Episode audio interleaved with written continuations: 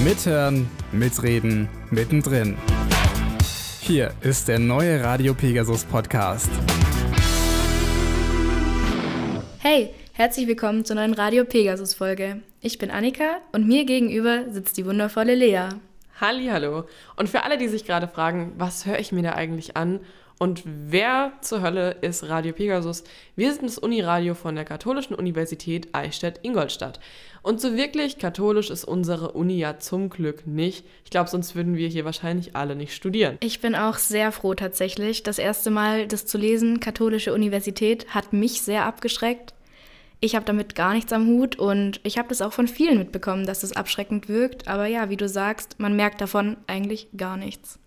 Wer aber was davon merkt, was die katholische Kirche so macht, sind leider ganz viele Kinder und Jugendlichen. Denn diese Woche hat der Regensburger Bischof folgenden Satz gedroppt. Halte ich fest, Annika. Ich versuche mein Bestes zu geben.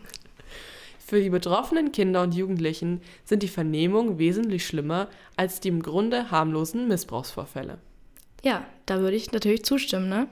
Zitate aus der Hölle, könnte man auch dazu sagen. Ich weiß ja nicht, wie schnell plötzlich aus dem Nichts ein Kuli auftauchte und dieses Kirchenaustrittsformular vor meinem inneren Auge erschienen ist, aber ich war wirklich ganz kurz davor, diesem Verein den Rücken zuzukehren, weil solche Zitate, also nicht nur diese Missbrauchsfälle an sich, dann auch solche Sprüche, dass die harmlos sind, sorry, aber da bin ich raus.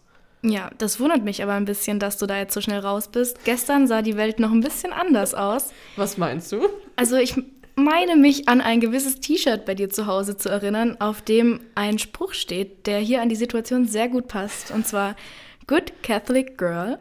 Da mhm. sehe ich dich auch eigentlich. Deswegen, ja, muss ich sagen, bin ich gerade ein bisschen geschockt, dass du das hier so leichtfertig sagst mit dem Kirchenaustritt. Also für alle, die jetzt ähm, denken, dass ich der religiöseste Mensch bin, der euch jemals über den Weg gelaufen ist. Das ist tatsächlich nicht der Fall. Annika meint ein T-Shirt von einer YouTuberin, die ich mal eine Zeit lang ziemlich witzig fand. Und ich weiß nicht, warum sie Merch gemacht hat, auf dem das drauf stand, aber das T-Shirt war günstig und ich glaube, ich hatte es in meiner letzten Rallye-Stunde in der Schule an. Und seitdem besitze ich dieses T-Shirt, was einfach so genial ist und jeder, der dieses T-Shirt sieht, ist so, Lea, was zur Hölle hast du da in deinem Schrank? Also für einen Lacher ist immer gut. Ja, ich habe mich sehr darüber gefreut, das zu sehen. Muss ich vielleicht mal ausleihen. Ja, wer dieses T-Shirt auch anziehen könnte, wäre quasi die Sarah, denn die hat sich mit den News der Woche befasst. Hier kommt unser erster Beitrag. Viel Spaß! Alles, was jetzt wichtig ist. Radio Pegasus, die Nachrichten. Hier sind die News bei Radio Pegasus mit Sarah Bayerschmidt. Die Themen diese Woche. Papst Benedikt und das Missbrauchsgutachten, die Lockerung der Corona-Maßnahmen und Impfungen in den Apotheken. Der eremitrierte Papst Benedikt XVI. entschuldigte sich bei den Opfern von sexuellem Missbrauch in der katholischen Kirche. In einer Stellungnahme, die der Vatikan veröffentlichte, schrieb er von seiner tiefen Scham, seinem großen Schmerz und seiner aufrichtigen Bitte um Entschuldigung. Konkrete Vertuschungsvorwürfe gegen sich hat er aber zurückgewiesen. Benedikt, der frühere Kardinal Josef Ratzinger, wird seit einigen Wochen stark kritisiert, denn das Gutachten zu Missbrauchsfällen im Erzbistum München und Freising wirft ihm Fehlverhalten in vier Fällen vor. Gutachter gehen davon aus, dass er in seiner Zeit als Erzbischof Priester wieder in der Seelsorge einsetzte, die zuvor Kinder missbraucht hatten. Ratzingers Anwälte und Berater streiten die Vorwürfe ab. Das Gutachten enthalte keinen Beweis für sein Fehlverhalten oder die Mithilfe bei der Vertuschung von Missbrauchstaten. Seit Dienstag dürfen jetzt auch Apotheken in Bayern gegen Corona impfen. Startbereit waren von den rund 3000 Apotheken im Freistaat aber gerade einmal 122, sagt eine Sprecherin der Bayerischen Landesapothekerkammer. Ein möglicher Grund dafür könnte der hohe Aufwand für die ApothekerInnen sein, die zunächst geschult werden müssen. Aktuell seien aber mehr als 500 weitere ApothekerInnen in den Schulungsmodulen. Außerdem brauchen die Apotheken auch geeignete Räume, um die Impfungen durchzuführen. Wer wissen will, welche Apotheken die Corona-Schutzimpfung bereits anbieten, kann das auf dem Portal Mein Apothekenmanager nachschauen. Seit gestern gelten die neuen Corona-Maßnahmen in Bayern. Es dürfen nun wieder mehr BesucherInnen an Sport- und Kulturveranstaltungen teilnehmen. Die Testpflicht für Schwimmbäder entfällt, bei den Friseuren gilt nun 3 statt 2G und die Gastronomie darf jetzt auch wieder nach 22 Uhr geöffnet bleiben. Die Impfpflicht für Beschäftigte im Gesundheitswesen soll nach Angaben von Ministerpräsident Markus Söder vorerst nicht umgesetzt werden, denn die mögliche Abwanderung von Pflegekräften könnte zu einer zusätzlichen Belastung werden. Grundsätzlich sprach sich Söder aber erneut für eine allgemeine Corona-Impfpflicht aus. Die Grünen wollen sich dennoch dafür einsetzen, dass die einrichtungsbezogene Impfpflicht pünktlich umgesetzt wird. Eigentlich sollte diese ab 15. März in Kraft treten. Das waren die News für diese Woche und damit zurück ins Studio. Also Lea, ich weiß ja nicht, wie es dir so damit geht, aber mhm. ich persönlich würde mich schon sehr freuen, wenn die Sperrstunde wieder gekippt wird. Oh ja. So ein bisschen wieder mal in die Theke gehen oder in der Nachti, oh, das vermisst Träumchen. man wirklich sehr. Vor allem jetzt so in der Prüfungszeit wäre das auch mal ein entspannter Ausgleich. Und ja. Gestern hat man ja noch nichts davon gemerkt. Wir waren in der Trompete. Um 22 Uhr mussten wir leider gehen. Wir konnten die Happy Hour gediegene 30 Minuten lang ausnutzen. Super, richtig gespart gestern. Ja, wir waren dann aber doch noch ein bisschen länger wach als 10. Ja. So ein bisschen, so bis um 4. Minimal. Und ich habe echt heute Mittag dringend einen Mittagsschlaf gebraucht. Und da habe ich jetzt auch schon eine richtig nice Story, die so ein bisschen indirekt sogar zu unserem nächsten Beitrag passt. Also ein bisschen an den Hahn herbeigezogen, aber passt schon irgendwie. Also, Mittagsschlaf. Ich habe heute Mittag einen Mittagsschlaf gehalten, weil wir heute Nacht zu wenig geschlafen haben. Und dann klingelt es an der Tür. Kurz nachdem ich wach geworden bin, ich denke so, okay, ist die Post, hüpfe die Treppe runter, mach die Tür auf und da steht da so eine Frau mit Kind. Und die gucken mich so an, ich gucke dich so an, keiner sagt was. Und, und dann meinte sie so, ja, ich bin für ein Lude da. Und ich so, äh, okay. Und so mein Gedankengang war so, missioniert hier jemand? Und dann ich so, ja, komm doch einfach mal rein. Und, und ich schieb mich so selbst ein bisschen zur Seite. Und die stellt das Kind so in den Flur. Also das Kind war vielleicht zwei oder drei oder so. Also echt jetzt kein altes Kind. Und das mhm. ist, also ich kann ja mit Kindern generell nicht, aber Kinder mögen mich. Und dann guckt mich dieses kleine Kind an äh, ich gucke ihn so an und ich dachte so, gucke ich jetzt böse, weil ich habe meine Mimik ja normalerweise nicht so im Griff. Und, und, und ich, ich lächle so richtig verkrampft und der strahlt mich so richtig zurück. Ich dachte mir so, ja, wunderbar, ich freue mich auch total, dich zu sehen. Ja, also ähm, Erzieherin werde ich nicht und das ist jetzt eigentlich auch die Anekdote gewesen, die ich damit ausdrücken wollte, weil es gibt ja dann doch schon Berufe, von denen ich weiß, dass ich sie nicht machen wollen würde. Ich weiß nicht, wie das bei dir ist. Gibt es da auch so Berufe, wo du denkst, so, das wird nicht mein Ding? Ja, ich kann ganz sicher sagen, dass ich nicht in den handwerklichen Bereich gehe. Mhm. Das wäre nicht mhm. nur für mich einfach eine Qual, sondern auch für alle, die irgendwas von mir wollen, weil das absolut nichts wird. Ich kann sowas nicht. Alles, was ich anfasse in die Richtung, wird nur Schmutz. Aber wir haben auch tatsächlich ähm, uns wieder eine dumme Frage gestellt und deswegen reden wir auch über Berufe, denn Antonia hat mit einem Busfahrer gesprochen und wie das gelaufen ist, hört ihr jetzt im Beitrag. Die aktuelle Phase ist, glaube ich, für uns alle nicht so einfach. Klausuren mag einfach niemand. Lernen, lernen, lernen. Bei dem ganzen Lernen muss man echt aufpassen, dass man immer schön auf der rechten Bahn bleibt. Wer allerdings nie von der Spur abkommt, ist unser heutiger Gast, Raphael Hafner. Er ist 24 Jahre alt und Busfahrer.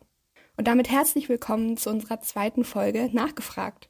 Ja, wir von Radio Pegasus wollten immer schon mal wissen, wer eigentlich die Bustür zumacht, wenn der Busfahrer am Ende des Tages den Bus verlässt. Raphael, ich hoffe, du kannst uns das beantworten. Es liegt nun an dir, das Geheimnis zu lüften. Also im Normalfall verschließe ich meine Tür selber. Das ist aber von Betrieb zu Betrieb unterschiedlich. Sollten die Busse in einer Halle abgestellt sein, ähm, dann lässt man die Türen offen, weil ja nur Leute in die Halle reinkommen, die auch Zutritt dazu haben. Und wenn die Busse draußen abgestellt werden, dann verschließt der Busfahrer sich auch selber und hinterlegt den Schlüssel in einem Tresor dafür. Aha, also doch kein Zauberspruch, sondern einfach nur ein Schlüssel mit einem Knopf drauf. Ich denke, einige von uns werden jetzt sicher bitter enttäuscht sein, aber so sieht nun mal die Realität aus. Kommen wir direkt zur nächsten Frage. Jetzt geht es nämlich um dich. Ich würde gerne mal wissen, wie lange du diesen Beruf schon machst. Denn als ich von einem Freund erzählt habe, der 24 und Busfahrer ist, da habe ich erstmal ein paar fragende Gesichter in die Runde bekommen. Erklär doch einfach mal.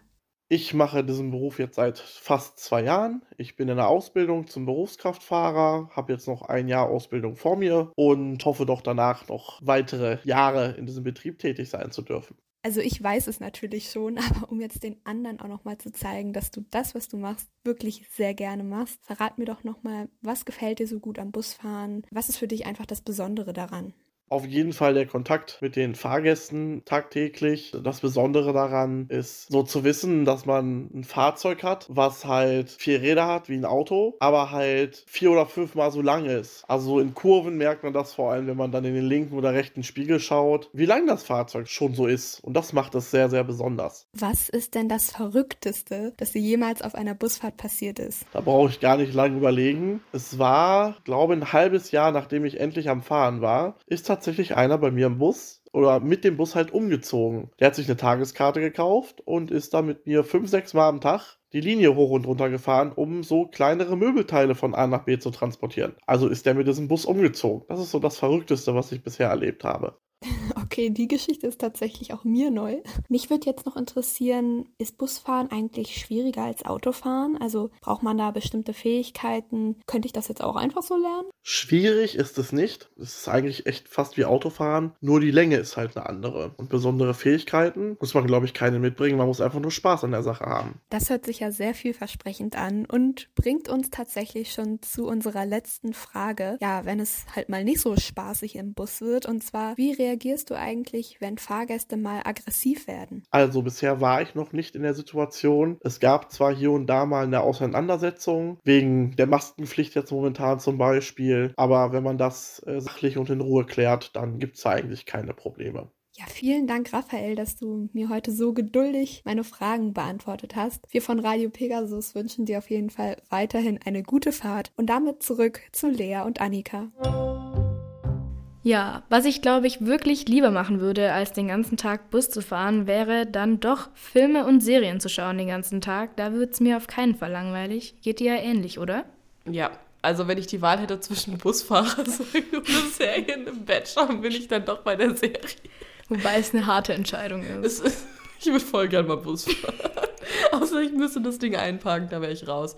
Weil seitwärts einparken fällt mir schon mit dem Auto ziemlich schwer. Aber wir beide haben vorhin noch drüber geredet und ich finde, das sollten wir jetzt auch hier noch machen. Welche Serien und Filme denn so doof enden, dass wir sie am liebsten davor. Also, mir geht es so, wenn halt eine Serie scheiße endet, dann denke ich mir, ich hätte sie am liebsten gar nicht gesehen. Ja. Und ähm, mein Highlight bei den Serien, das mir da sofort eingefallen ist, Achtung, äh, jetzt kommen auch übrigens ganz viele Spoiler für die, die die Serien nicht kennen, Oh ja. äh, war Vampire Diaries. Ich weiß gar nicht, warum ich das geschaut habe. Äh, meine Lieblingsstaffel war halt tatsächlich die ohne die Protagonistin, weil ich die einfach gehasst habe. Ich fand die so nervig, die Olle. Und am Ende von der Serie wird sie quasi, also sie wird zwischendurch Vampir und dann wird sie halt wieder zum Mensch gemacht und wird irgendwie Krankenschwester oder so. Das ist so, so unglaublich random und komisch und ich mochte die halt sowieso nicht. Also für mich wäre es ein Happy End gewesen, wenn sie halt nicht mehr, wenn sie halt einfach nicht mehr existiert hätte. Hast du irgendeine Serie, bei der es da auch so geht? Ja, also ich habe tatsächlich eine, Vampire Diaries kenne ich jetzt nicht, Mhm. aber ähm, How I Met Your Mother, damit geht es mir so. Ja. Ähm, Schaue ich gerade wieder an tatsächlich. Also mir fehlt nur noch die letzte Folge, deswegen sind wir da ja auch vorher drauf gekommen. Mhm. Ja, da geht es ja auch ein bisschen dann um Tod im Endeffekt, weil ich weiß schon, wie die Serie ausgeht. Ich schaue sie mir trotzdem nochmal an. Ich bin aber sehr unzufrieden mit dem Ende, weil jetzt arbeitet man neun Staffeln darauf hin, dass Ted die Liebe seines Lebens findet und sein Leben erzählt.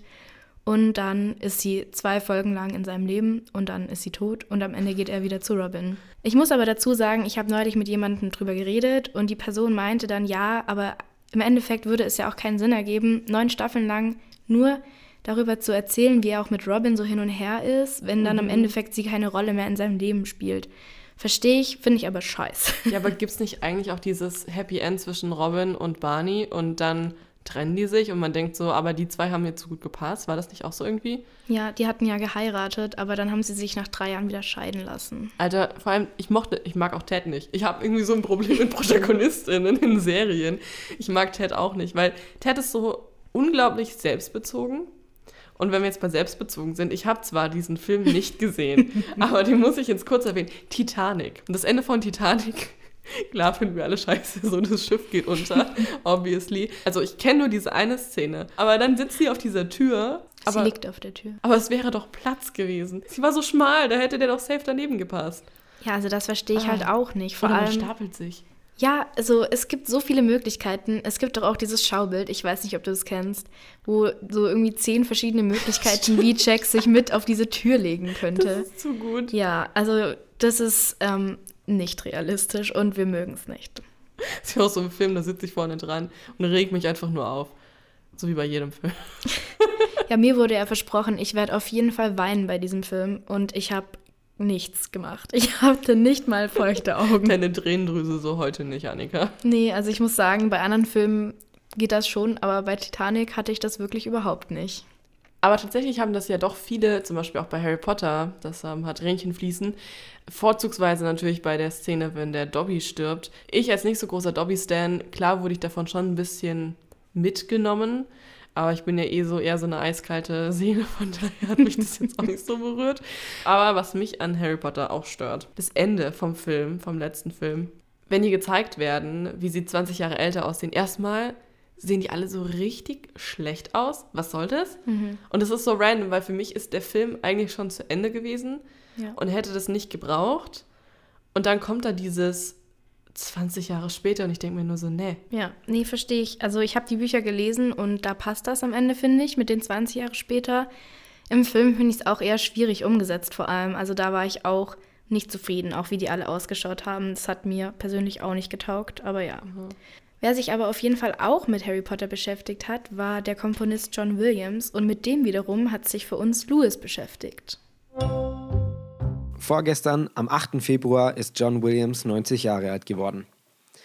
Für alle, die ihn nicht kennen, in ziemlich vielen Filmen, die ihr kennen könntet, steht er in den Endcredits. John Williams ist nämlich Komponist und falls ihr seinen Namen noch nie gehört habt, bin ich mir ziemlich sicher, dass ihr zumindest einige seiner Werke vom Hören kennt.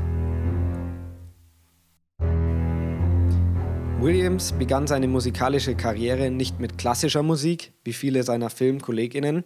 Er startete als Jazzpianist und arbeitete so erstmals in der Filmmusik mit. Seinen ersten Filmsoundtrack hat Williams dann 1958 komponiert und war seitdem Teil von wirklich vielen Filmen und deren Erfolg. Bis heute schreibt er Filmmusik und in seinen 64 Jahren im Filmebusiness hat er um die 110 Soundtracks geschaffen. Zu seinen bekanntesten gehören Star Wars, Harry Potter, Jurassic Park, Schindlers Liste, aber auch der Soundtrack für Jaws. Seine Soundtracks haben oft eins gemeinsam. Tonwucht durch große Orchester mit herausstechenden Blasinstrumenten.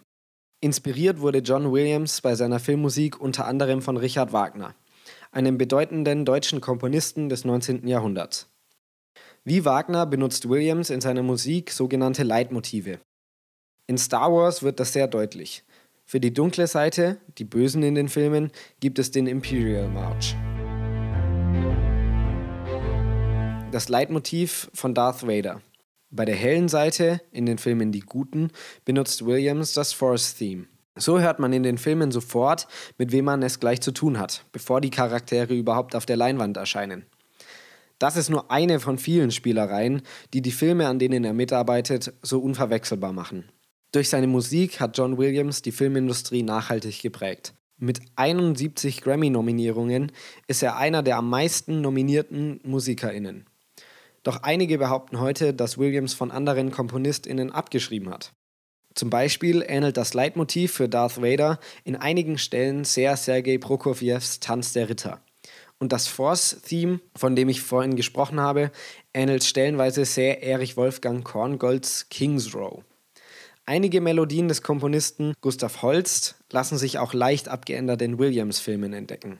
Darüber, ob das Inspiration oder abgekupfert war, lässt sich streiten.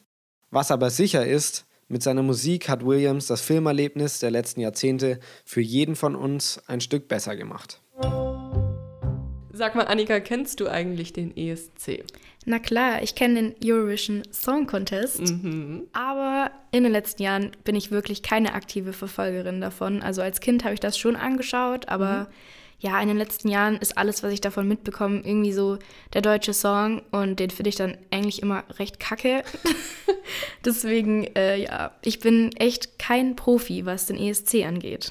Vielleicht wird der Song ja dieses Jahr nicht so kacke, denn wenn dieser Podcast hier rauskommt, am 10.2., diesen Donnerstag, wird veröffentlicht, wer es in den deutschen Vorentscheid geschafft hat. Dieses Jahr ist ja in Italien der ESC, nämlich in Turin, weil Maneskin letztes Jahr gewonnen hat und die waren ja wirklich Chefskills. Das war ja grandios, was sie da abgeliefert haben. Deutschland hat natürlich auch abgeliefert mit einem Peace-Zeichen, das eigentlich ein Mittelfinger war und andersrum.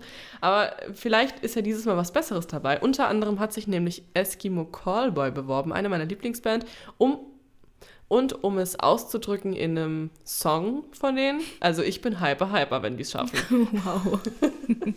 Aber ich glaube, Icke Hüftgold hat sich auch beworben. Und Oh. alleine Icke Hüftgold auf dieser glamourösen Bühne zu sehen, mit dieser ekligen Perücke, ich, ich, ich lebe dafür. Ich fände es genial. Ja, ich würde schon sehr gerne Ich schwanke noch hören von ihm, ne? Oh ja. Aber weißt du, was mir jetzt auch gerade nochmal eingefallen ist, wo du so viel über den ESC geredet hast?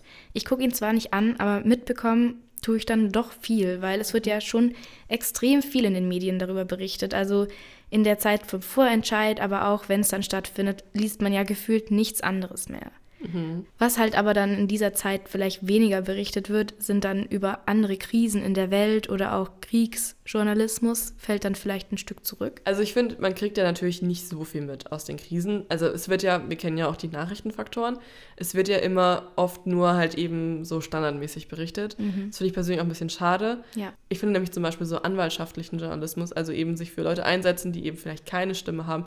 Und dazu hatten wir auch einen Vortrag im Medienethik-Seminar, das hat man ja im dritten Semester, wenn man Journalistik studiert in der Regel, äh, von Till Meyer, der ist ja Fotograf unter anderem und macht auch viel in Terrorgebieten und so. Und das fand ich dann doch sehr interessant, weil ich habe auch mit dem gesprochen wegen meinem Referat in dem äh, Seminar. Also auf mich hat er echt so krass gewirkt, weil man erlebt natürlich auch richtig krasse Geschichten. Und äh, wir haben ja letzte Woche schon über Reporter ohne Grenzen gesprochen und auch versprochen, dass wir diese Woche ein Interview haben. Und da haben wir jetzt das Interview von Tom mit Juliane Mattei zusammen. Die ist nämlich Pressereferentin bei Reporter ohne Grenzen und die setzen sich ja auch genau dafür ein. Wir hatten ja auch schon im zweiten Semester den Geschäftsführer von Reporter ohne Grenzen bei uns in der Vorlesung und das war auch sehr interessant. Deswegen bin ich jetzt umso gespannter, was äh, wir aus diesem Interview jetzt erfahren werden. Ja, Sie sind Pressereferentin bei Reporter ohne Grenzen. Davor haben Sie Journalistik in Eichstätt studiert. Da ist jetzt doch ein ziemlicher Sprung drin. Was haben Sie denn in der Zwischenzeit gemacht?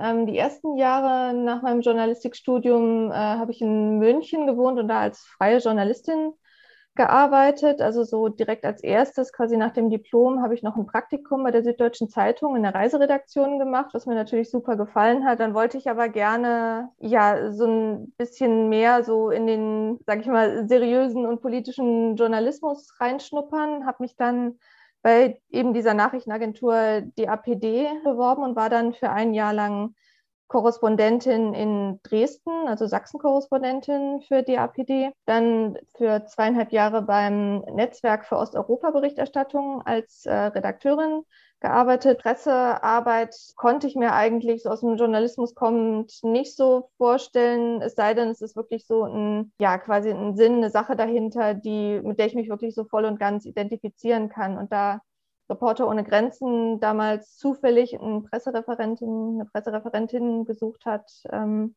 ja, und ich die Stelle dann bekommen habe, hat das sehr gut zusammengepasst. Ja, Pressereferentin hat wahrscheinlich jeder von uns schon mal gehört. Aber was haben Sie eigentlich für Aufgaben als Pressereferentin und wie sieht so Ihr normaler Alltag aus? So unsere klassische alltägliche Arbeit besteht darin, ähm, Pressemitteilungen zum Beispiel zu schreiben. Entweder wenn etwas äh, passiert ist, wenn zum Beispiel ein Journalist, eine Journalistin ermordet wurde, oder wenn wir sagen, so in den letzten Wochen gab es interessante Entwicklungen in dem und dem Land, da sollten wir vielleicht nochmal mit einer Pressemitteilung darauf aufmerksam machen. Dann organisieren wir auch Veranstaltungen, also zum Beispiel Panel-Diskussionen. Ich habe jetzt zum Beispiel am 31. Januar äh, unsere Pressekonferenz für Julian Assange organisiert und auch moderiert. Also Moderation gehört auch immer wieder dazu. Wir, ähm, wir geben Interviews, das ist auch ein ganz wichtiger Teil. Ja, das sind so die wichtigsten ja, Aufgaben, die wir so haben, würde ich sagen.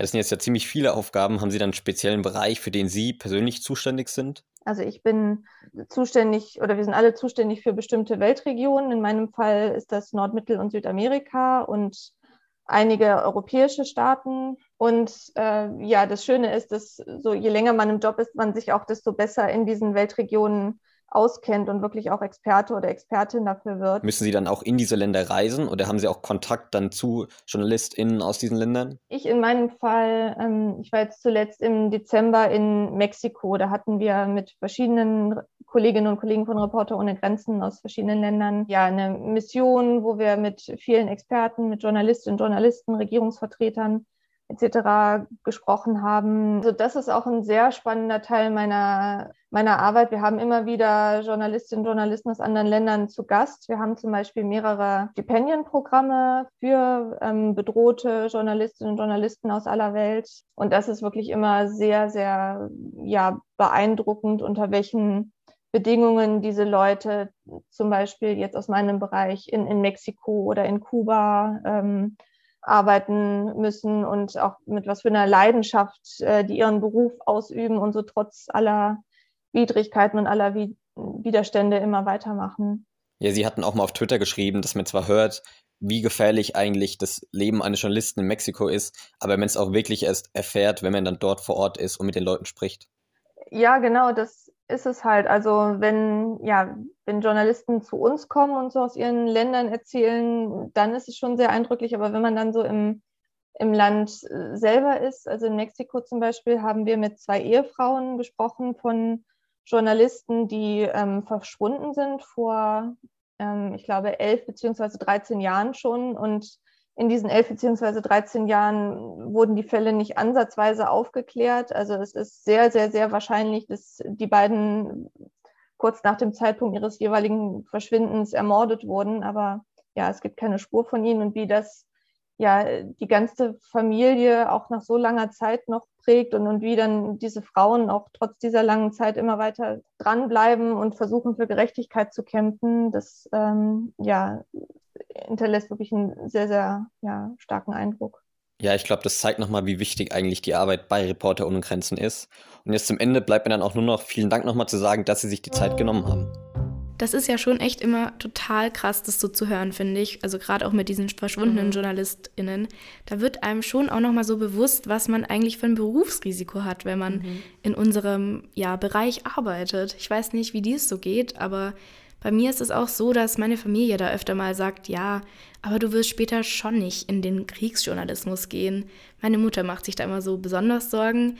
Und es ist auch wirklich so. Also man sieht ja auch immer wieder, wie viele Medienschaffende jedes Jahr getötet werden.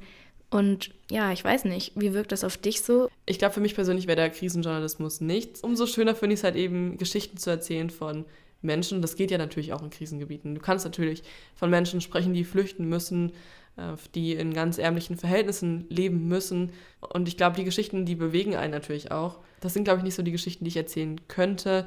Und meine Eltern haben mich da auch noch nie drauf angesprochen. Also ich glaube, die wissen das genauso gut wie ich, dass das nichts wird mit dem ernsthaften, seriösen Journalismus und mir. Nee, die sagen einfach nur, ja, bitte besteh die Klausur, danke.